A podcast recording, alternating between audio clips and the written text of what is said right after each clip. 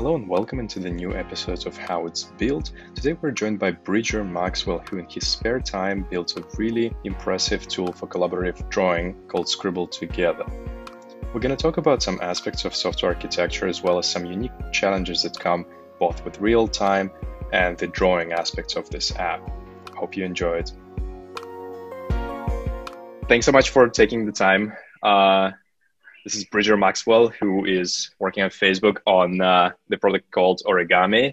In his spare time, Bridger, you built this pretty impressive app called Scribble Together.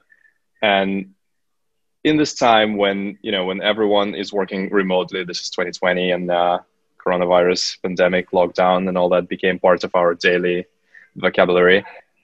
This app seems really useful. Can you talk a bit more about why did you decide to build it, and how did you see the usage of the app working out in the recent time? Yeah, so this is an app that Meili Ku and I have been working on for I think over 3 years now, and it started out with Meili trying to work with remote designers on her team, and I was working with my niece trying to tutor from New York to Utah, and I found that most of the whiteboards were too complicated to work with like kids. We'd get stuck just trying to figure out email links and passwords and sign up, and then in the whiteboard we'd get lost.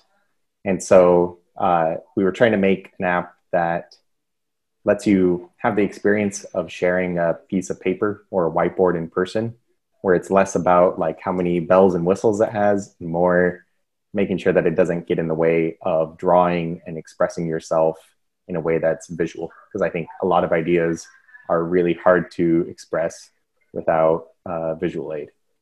During when everyone was switching to working from home, we saw a lot more downloads. We're also trying to promote that we don't want it priced to be like a barrier to people who need to use this for education or any other reason. So we also have a code if you want where you can enter 4 soap emojis into the join board, and it'll give you some months free. There are some schools that have group subscriptions, and so we can do it where anyone with the school email address, if they put it into the app and confirm their email, it'll do the subscription that way.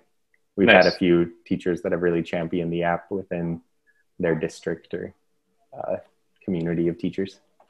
There are not that many apps in the App Store where the core feature is multi-user, right? So I feel like that's a pretty interesting kind of part of the architecture that maybe we can start discussing. So maybe you can talk a bit about that. The core part of it is that people can draw in real time, and you want to be able to see the changes really quickly. Anytime that there's syncing involved between people, the thing that you want to deal with is conflicts are going to be the hardest of. There's always a time delay with networking. And even if there wasn't a time delay, we allow people to draw on the whiteboard when they're offline. And so multiple people might do that, and then they all connect and the changes go up to the server. And we want to make sure that everyone ends up looking at the same whiteboard once all the conflicts are resolved, which in whiteboarding is not that hard of a problem. There's only, most of the time people are just adding on, but you want to make sure like things end up in the right order. So if I draw a big blue square and you draw a yellow triangle at the same location, we both think that we drew it first. But when it comes to both of our whiteboards, we need to make sure that it looks the same, that it's either the yellow triangle is on top for both of us or the other way around, but as long as it looks the same is what we're going for in Scribble. Mm-hmm. And so a lot of the syncing is done by sending deltas of like what has changed. So there are messages that will say, insert a stroke here and then add points to this stroke, or hide this stroke if you use the bomb eraser on it. Mm-hmm. Or add a canvas. The way I organize it locally is that we have the canvas client. I called it client canvas when I started making this instead of whiteboard. And even though that doesn't show up anywhere in the product, it stuck. The Canvas client will have messages for mutations. So this is where you say like add stroke, or append points, or hide stroke. Generates a log of messages. So it's like one, add stroke, two, append, three, append, you know, someone's drawing for a while. And so this is purely local. This is just purely based on what I'm as a user kind of performing as an action, right? Yes. And then these need to be applied locally. So then the Canvas client also keeps a track of like its current state of the world, which is the model of, I don't know, should I draw as like a really big thing? So this is the Canvas model. And it has within it, in Scribble, you can have multiple sheets. Like each one is kind of a whole window that swaps out. And so within the Canvas model is an array of canvases. And each one of those has a bunch of strokes.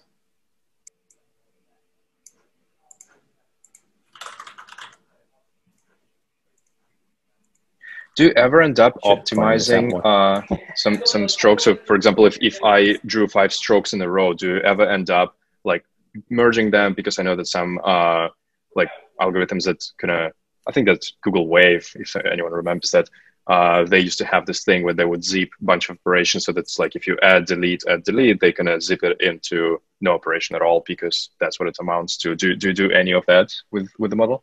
There's some cases where I can throw away data that I know is no longer needed. Like we have disappearing strokes where you draw and it shows up live and then they fade away.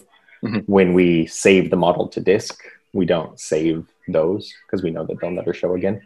But once they're drawn, each stroke is independent. And you can always unhide a stroke. And so even if something's hidden from the bomb eraser, there's a chance that someone will undo. But the models have generally been not that big. You know, like syncing that has been not as much the bottleneck. One of the tricky parts is that these are like local messages. I call them Canvas to server messages.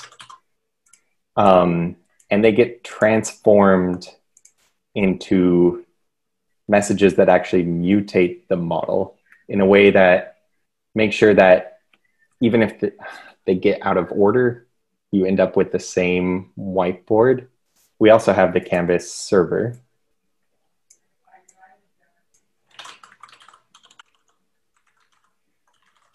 This is usually running remotely, but I have it all as like a model object so I can run unit tests locally where I say, here's 5 clients and they all connect to the same server. And instead of using WebSockets to pass messages, you just use some like local testing mocks to pass them around. Nice, you have tests. That's great. Well, I have the ability to write tests. I've written like 4. Okay. Ability to write tests is the next best thing. Yeah. So the Canvas server has multiple messages coming in from different clients, and it needs to relay them to the other ones. So they come back. So the Canvas client sends these to the server, and then the server is going to transform them and send them out to all the other clients. And the Canvas server... Just to clarify here something. So Canvas server is the actual server. So this is not a P2P application. This is an application where you actually have a server running somewhere on something like Amazon or you know, alike. And so that's the source of truth. Okay. Yeah. This is not peer-to-peer. one of the trade-offs with peer-to-peer is that you can't really have a web app that shows you the whiteboard at any time if it's peer-to-peer, because by having it stored on the server, that means you can go to scribbletogether.com/boards and see the list of your boards and open it up. If that was peer-to-peer, that would have to somehow like phone your iPad, which might be in your backpack, and like try to get the data. Yeah, so the source of truth in the end lives on the server when it's bouncing. Okay.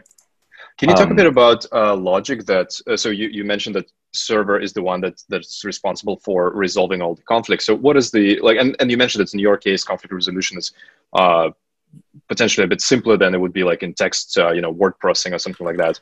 So what is your kind of take on that? What kind of algorithms did you use for that? Yeah, so one of the simplest is that when you say add stroke on the client, it always just assumes, okay, it's going in at the end. And the server is the one who transforms it. It looks at what strokes are already in the model. And it says, we're adding it after yellow triangle. And so it transforms it to a message that is not just like append, but it's saying insert it exactly here. If you hear about something late and you've already drawn, the server can send it to you and say, you didn't know about this, but it happened 5 minutes ago. And so it should go like got it here in your model. So all those appends and strokes, they have some data about the actual drawing, but also they have data about timestamp when this actually happened, right? The server assigns them like an authoritative, like this is the order that it happened. Ah, got it. Okay, yeah, cool. And so they come out here as mutating messages. Only those are sent to the clients, and these like have definite order, or they're phrased in such a way that even if things happened out of order, when you apply these, they will all end up looking the same. Got it. But one of the things that's tricky is that it goes to the server and it gets transformed and then sent out to all of these clients. But as you're drawing locally, you want to see it immediately. You don't want to wait for it to come back to the server. Right, right. There's the same algorithm running to optimistically apply them on the client, and that same algorithm's running on the server and then going to all the other clients.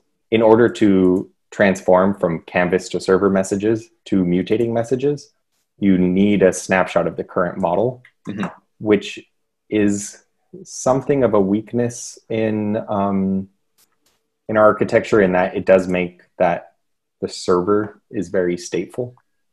I'm not sure if I could have gotten around that, but I'll put like a copy here of the canvas model on the canvas server.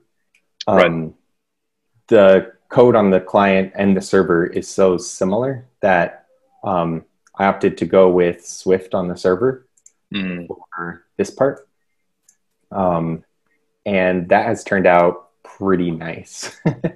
That, like you don't have to write it twice, and like the core algorithm can be unit tested because it's all in the same language. Even though I said that I didn't test all that much. No, can be unit tested. That's the important part. Yeah. And so how was it to write Swift on the server? Because I remember that, you know, early on people would say, I'm not even sure if up to this day there are any sort of, you know, kind of industrial scale sort of applications running in Swift. What was your experience like? At first it was pretty rough. Like even connecting to Postgres database might be like something kind of tricky and flaky without the right, like there wasn't battle tested libraries for it. Vapor has kind of come out as a really more battle-tested, or like it's just a kind of one out and has some really nice APIs. And so I actually rewrote from Katora to Vapor, which took a little while. And I've also found that a lot of things, I wanted to specialize a little more with the Swift. So the Swift code was good at running this, this syncing logic.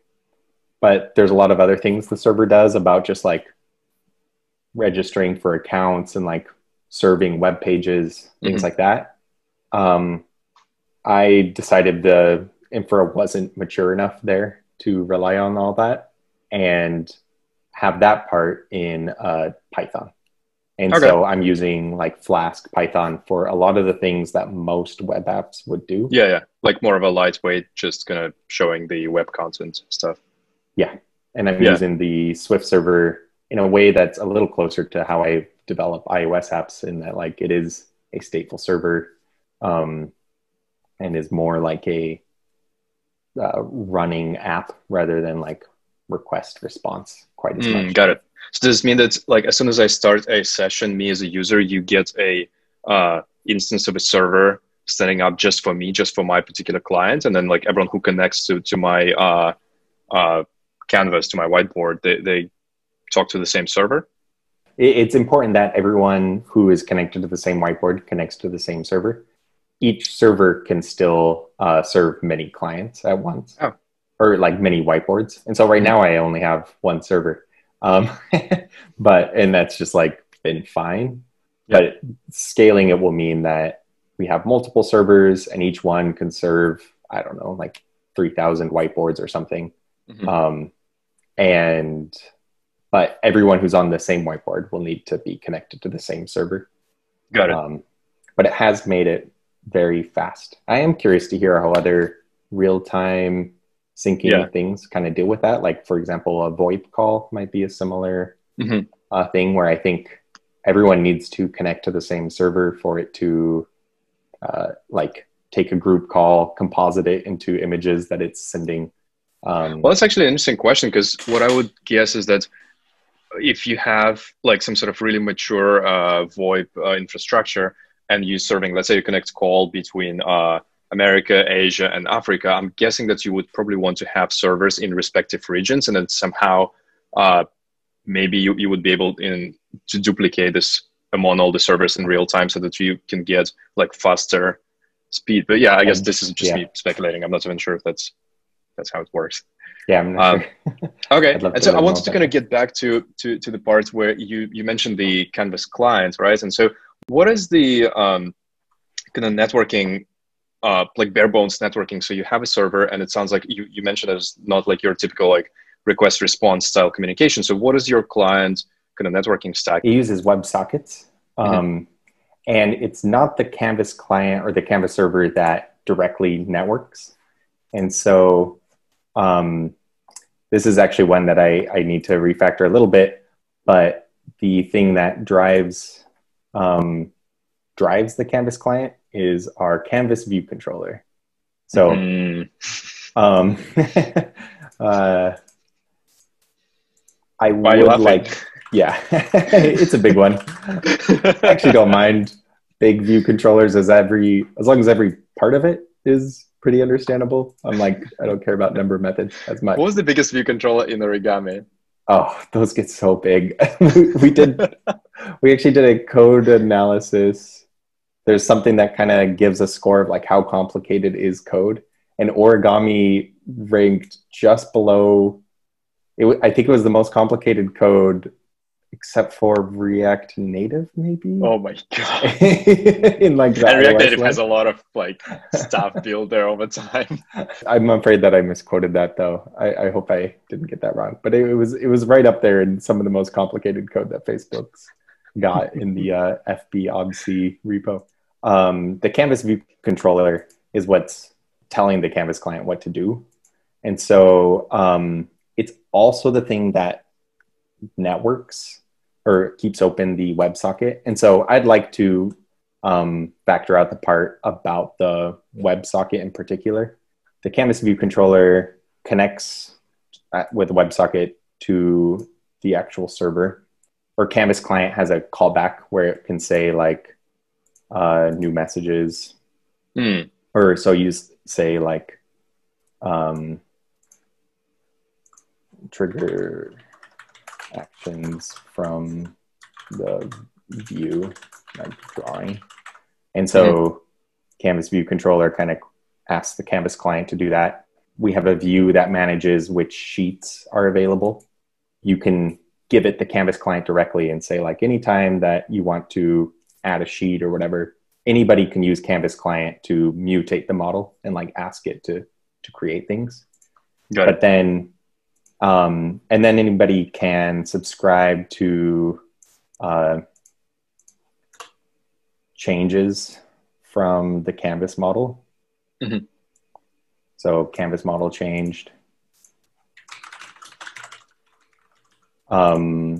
These come back from the Canvas client to whatever views are subscribing, and a lot of those views are owned by Canvas view controller. So views, and then there's another delegate method from Canvas client to Canvas view controller, which is just one way. Mm-hmm. It just says like, I have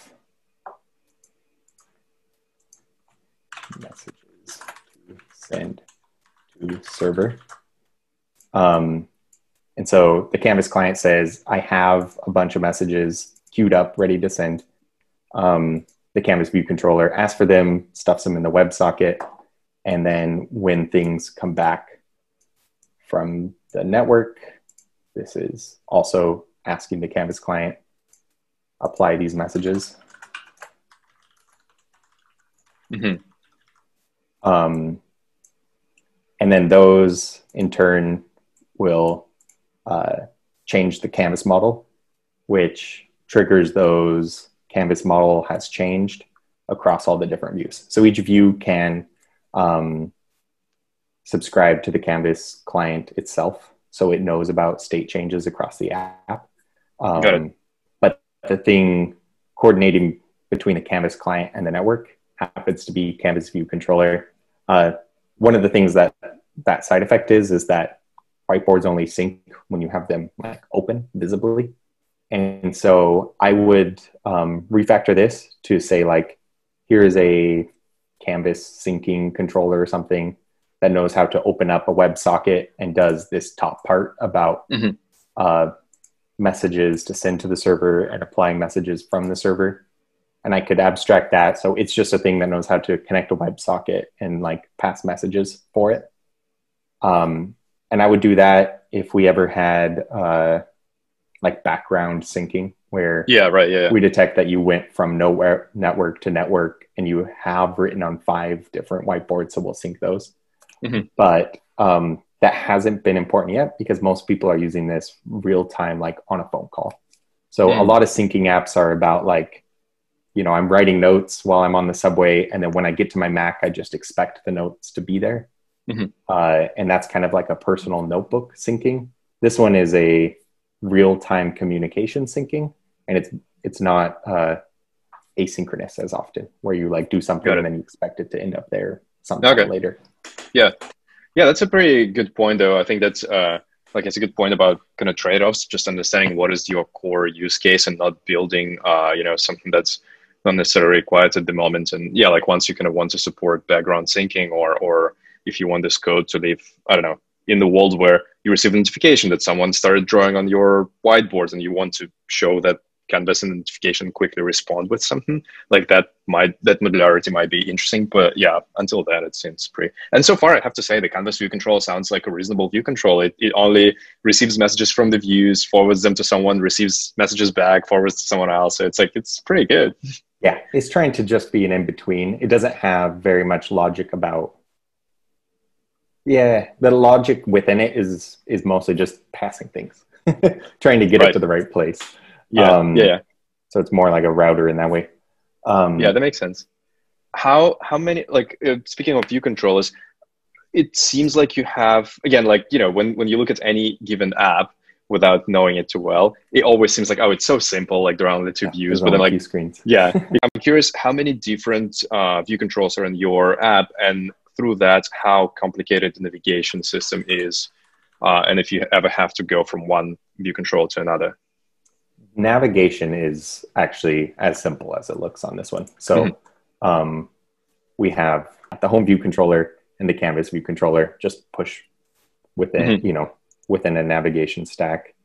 We do support multiple windows, and that mm-hmm. means, and now the app clip It means that you can have a window that is just the canvas view controller and has never, you can't go back to a home view controller because there is no home view controller in the app clip. And so that's supported too, but I don't have like a very elegant way of doing that. I find NS user activity is an odd API in that they're like, here's 5 user activities. Each one has a little bit of info and like try to reconstruct your view hierarchy from that. And I'm like, which one should I use? Should I use the state restoration or should I use the one with the web activity or what's this app clip payload? I don't, so far I haven't needed to use that. That's weird.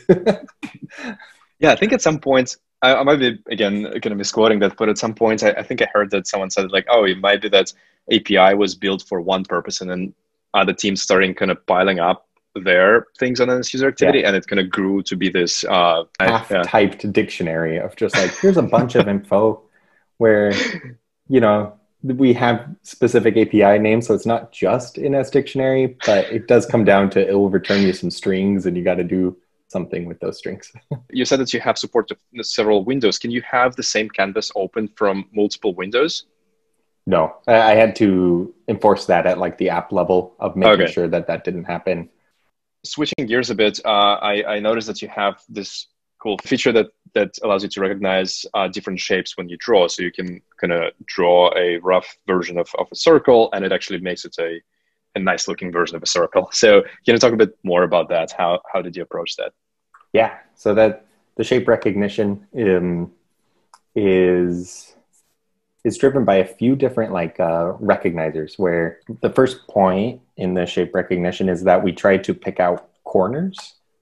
And so like notice when there's a change in direction, which is not as simple as it sounds. It's really easy to like think something in the middle of a line is a corner, or near the end of the line, it gets kind of messy and like there's 4 points that could be considered the corner in this like messy corner. Which one is it? And so that was kind of a specialized subsystem of just like, here are all the corners that are possible, and like trying to weed out ones where first it looks at the individual level to find all the corners and then kind of looks macroscopic and is like, that can't be a corner because it's in the middle of a line. Even though there was like a kink in the line.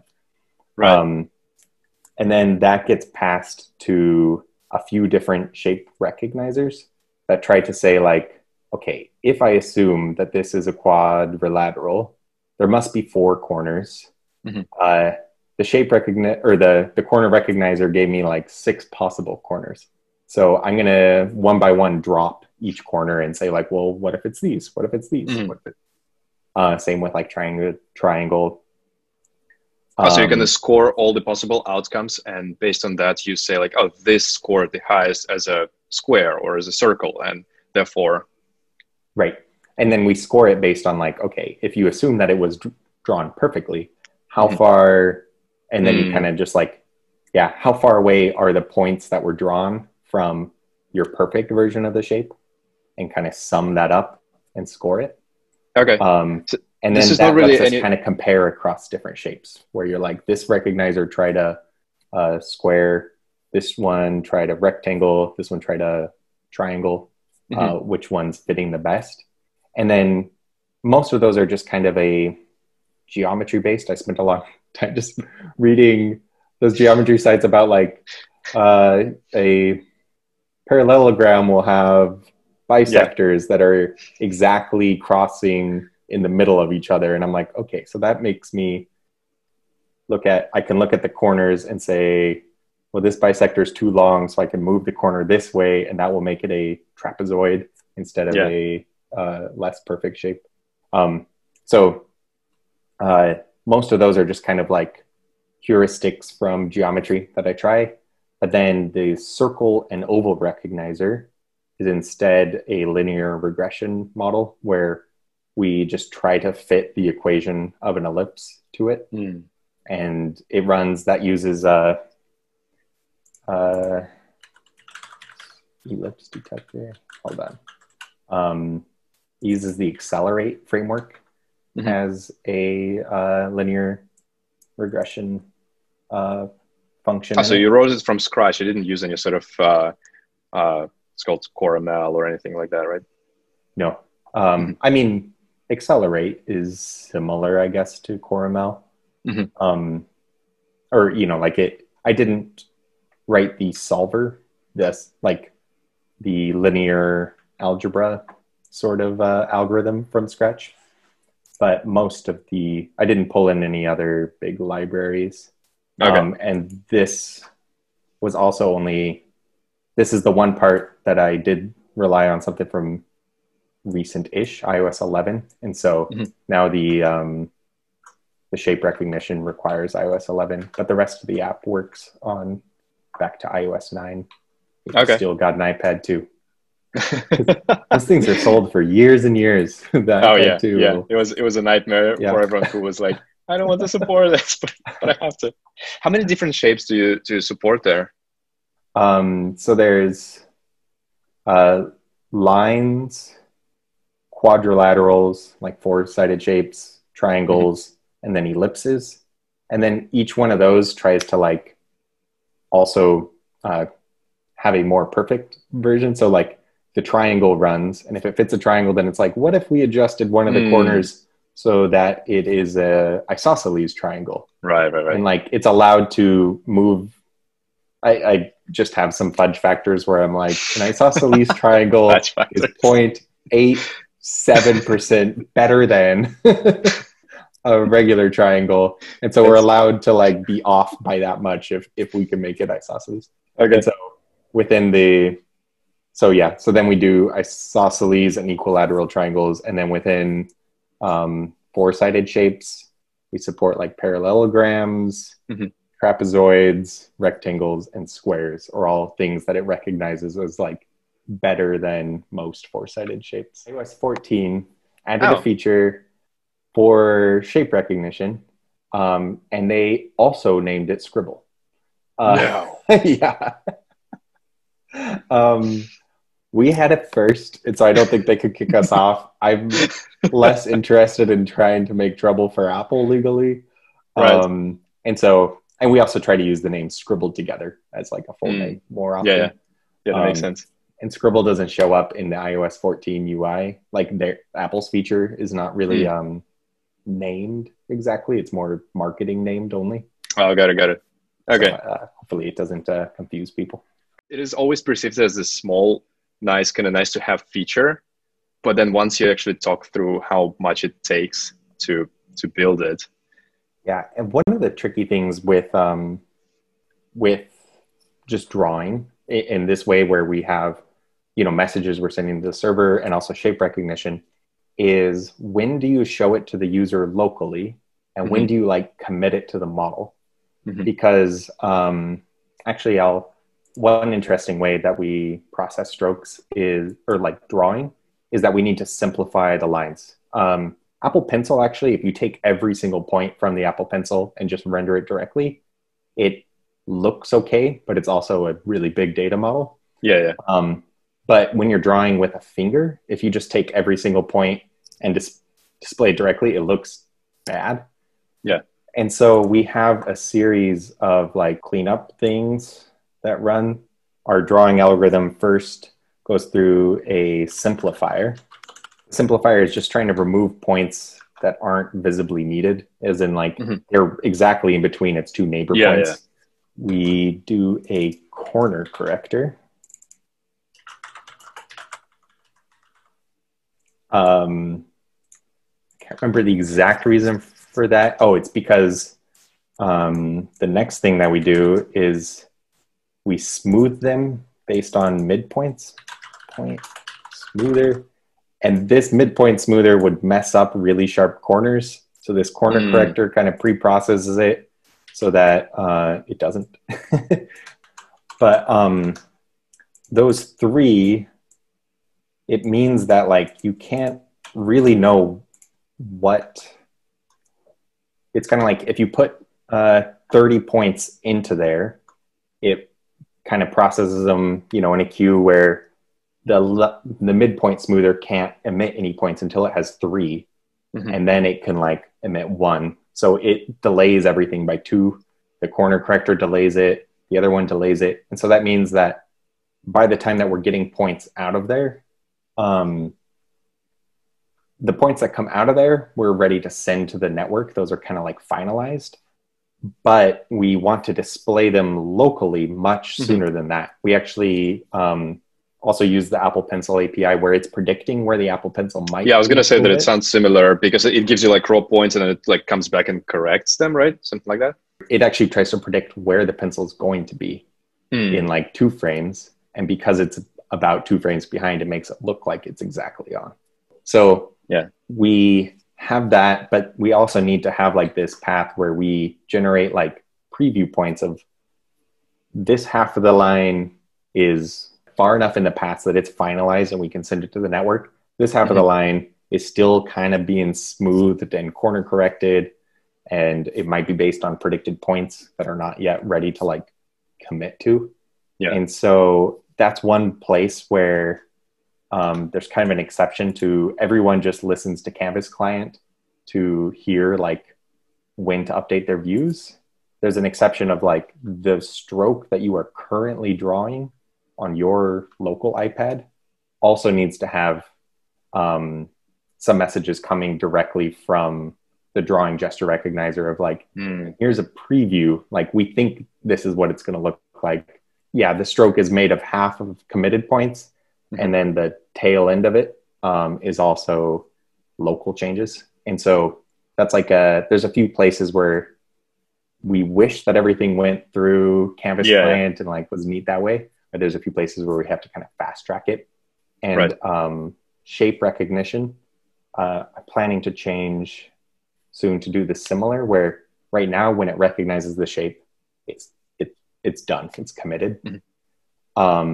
And the tricky point with that is that the gesture for recognizing a shape is that you stop drawing for a moment and you hold. So that means if you draw slowly, I might think that you're done and be like, it's a line, and to like stop you from drawing anymore.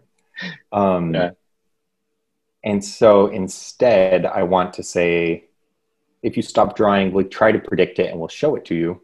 But then if you keep drawing, we need to like undo it and allow you to keep going.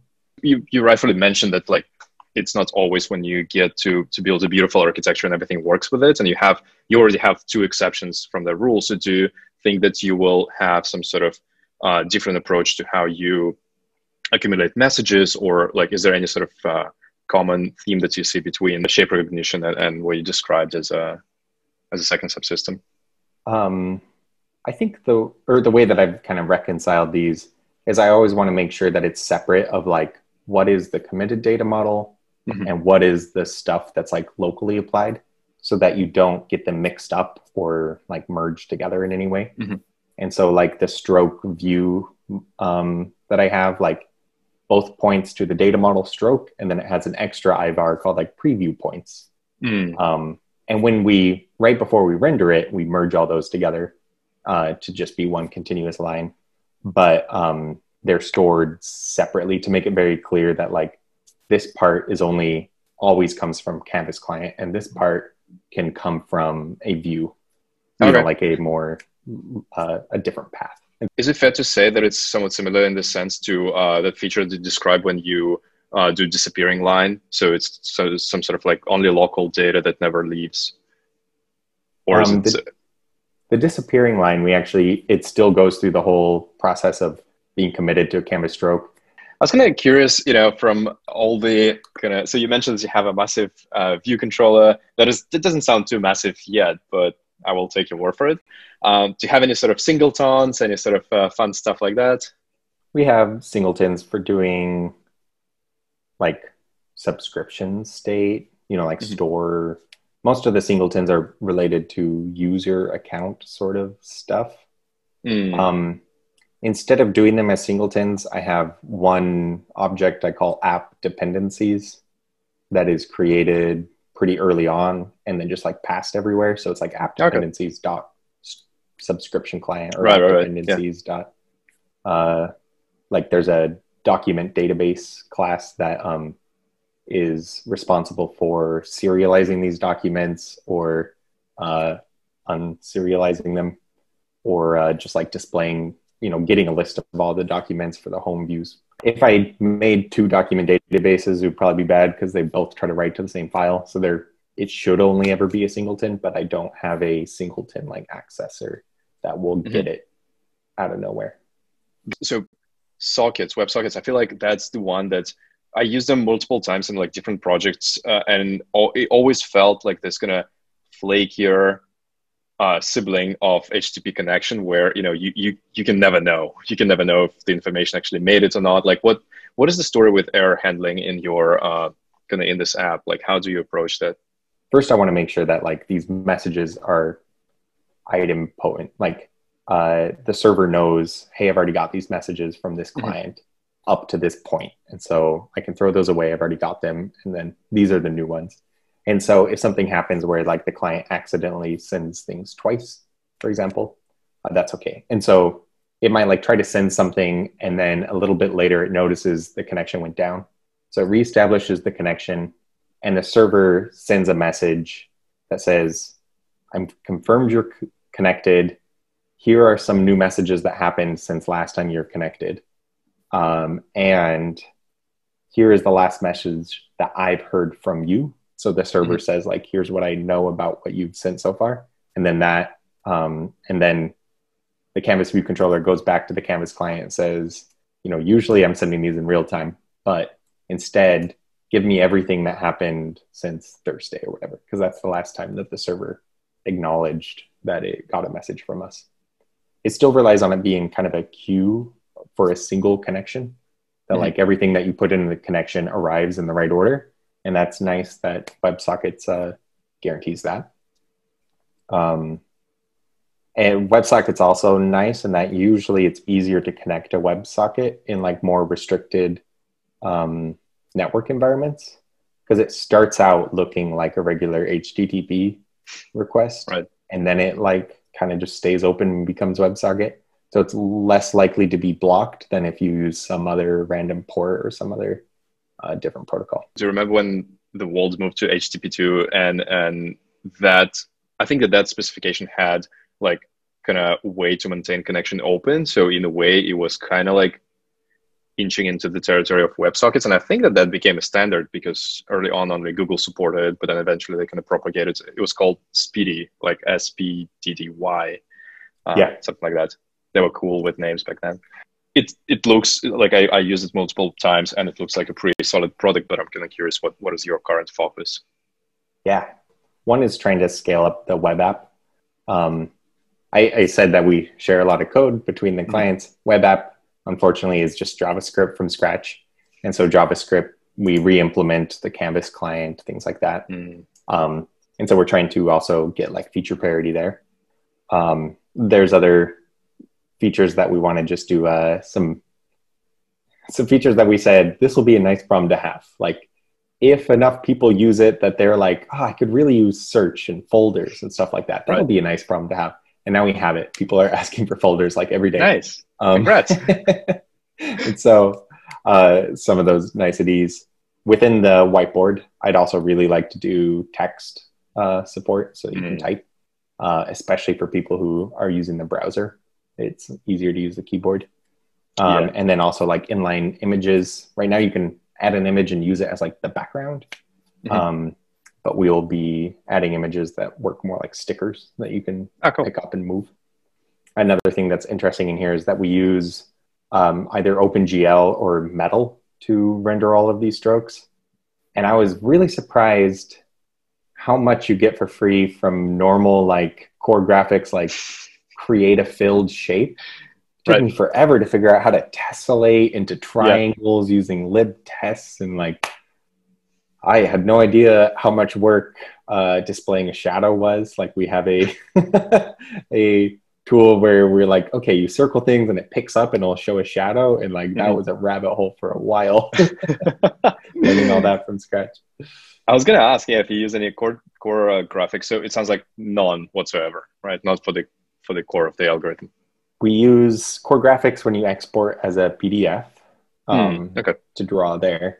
But the whiteboard is Metal, and it was like drastically faster. So before, the way that we were doing it was actually with CA layers. We had CA shape layers. And a thing that makes ink look a lot better is if the lines can change thickness as you go, depending on like speed that you're drawing at the time. And a regular Core Graphics path doesn't support that. So the way that we were doing it was that you kind of make a filled shape. Instead of saying like just line to here, you zoom in on the line and you make it thick. You outline, kind of align itself and then fill the insides. Yeah. Right. And that, I don't know if it was that caused it to be slow, but like it was pretty easy to draw for 10 minutes. And end up with a screen that when you tried to zoom was like terribly slow. Right. But now rendering it with Metal, where we are using the same technique, but now we, you know, break that down into triangles, is so fast. It's been, that's really cool. But like, I can hardly draw enough really snappy to make it slow. Have you tried to use just Core Graphics, like as in like you have single view and you just store the commands, like a queue of commands, and you keep redrawing them? Or was that slow too? I tried versus the CA layer or the just calling it. And CA layer was still faster because I think it cached some. And usually like the thing that changed is you're adding a stroke on top. But now we made this conversion before I added the tool where you could pick things up and move them. So I don't know what performance would have been like in that case. But now that it's in Metal, it does just draw every stroke. Like there's no buffers that we're rendering lines to, or no bitmaps that we're rendering to beforehand. It's all immediately rendered every frame. All right, neat. So I think that's we can try to wrap it up here. And any sort of, where can people find you? What is the best way to get in touch with you if they want to kind of pick your brains or suggest any of their sort of solutions to any sort of problems that you're kind of facing? Yeah, Twitter's good, at Bridger Max, or if it's about Scribble, I run our support line. So help@scribbletogether.com. Nice, very cool. Okay, sweet. Thanks so much for taking the time to chat about the app and how you built it. It's a pretty unique app, and the fact that it has the all this kind of collaborative features, and yeah, we don't see that too often in the App Store. Thanks so much. Great to see you, Sash.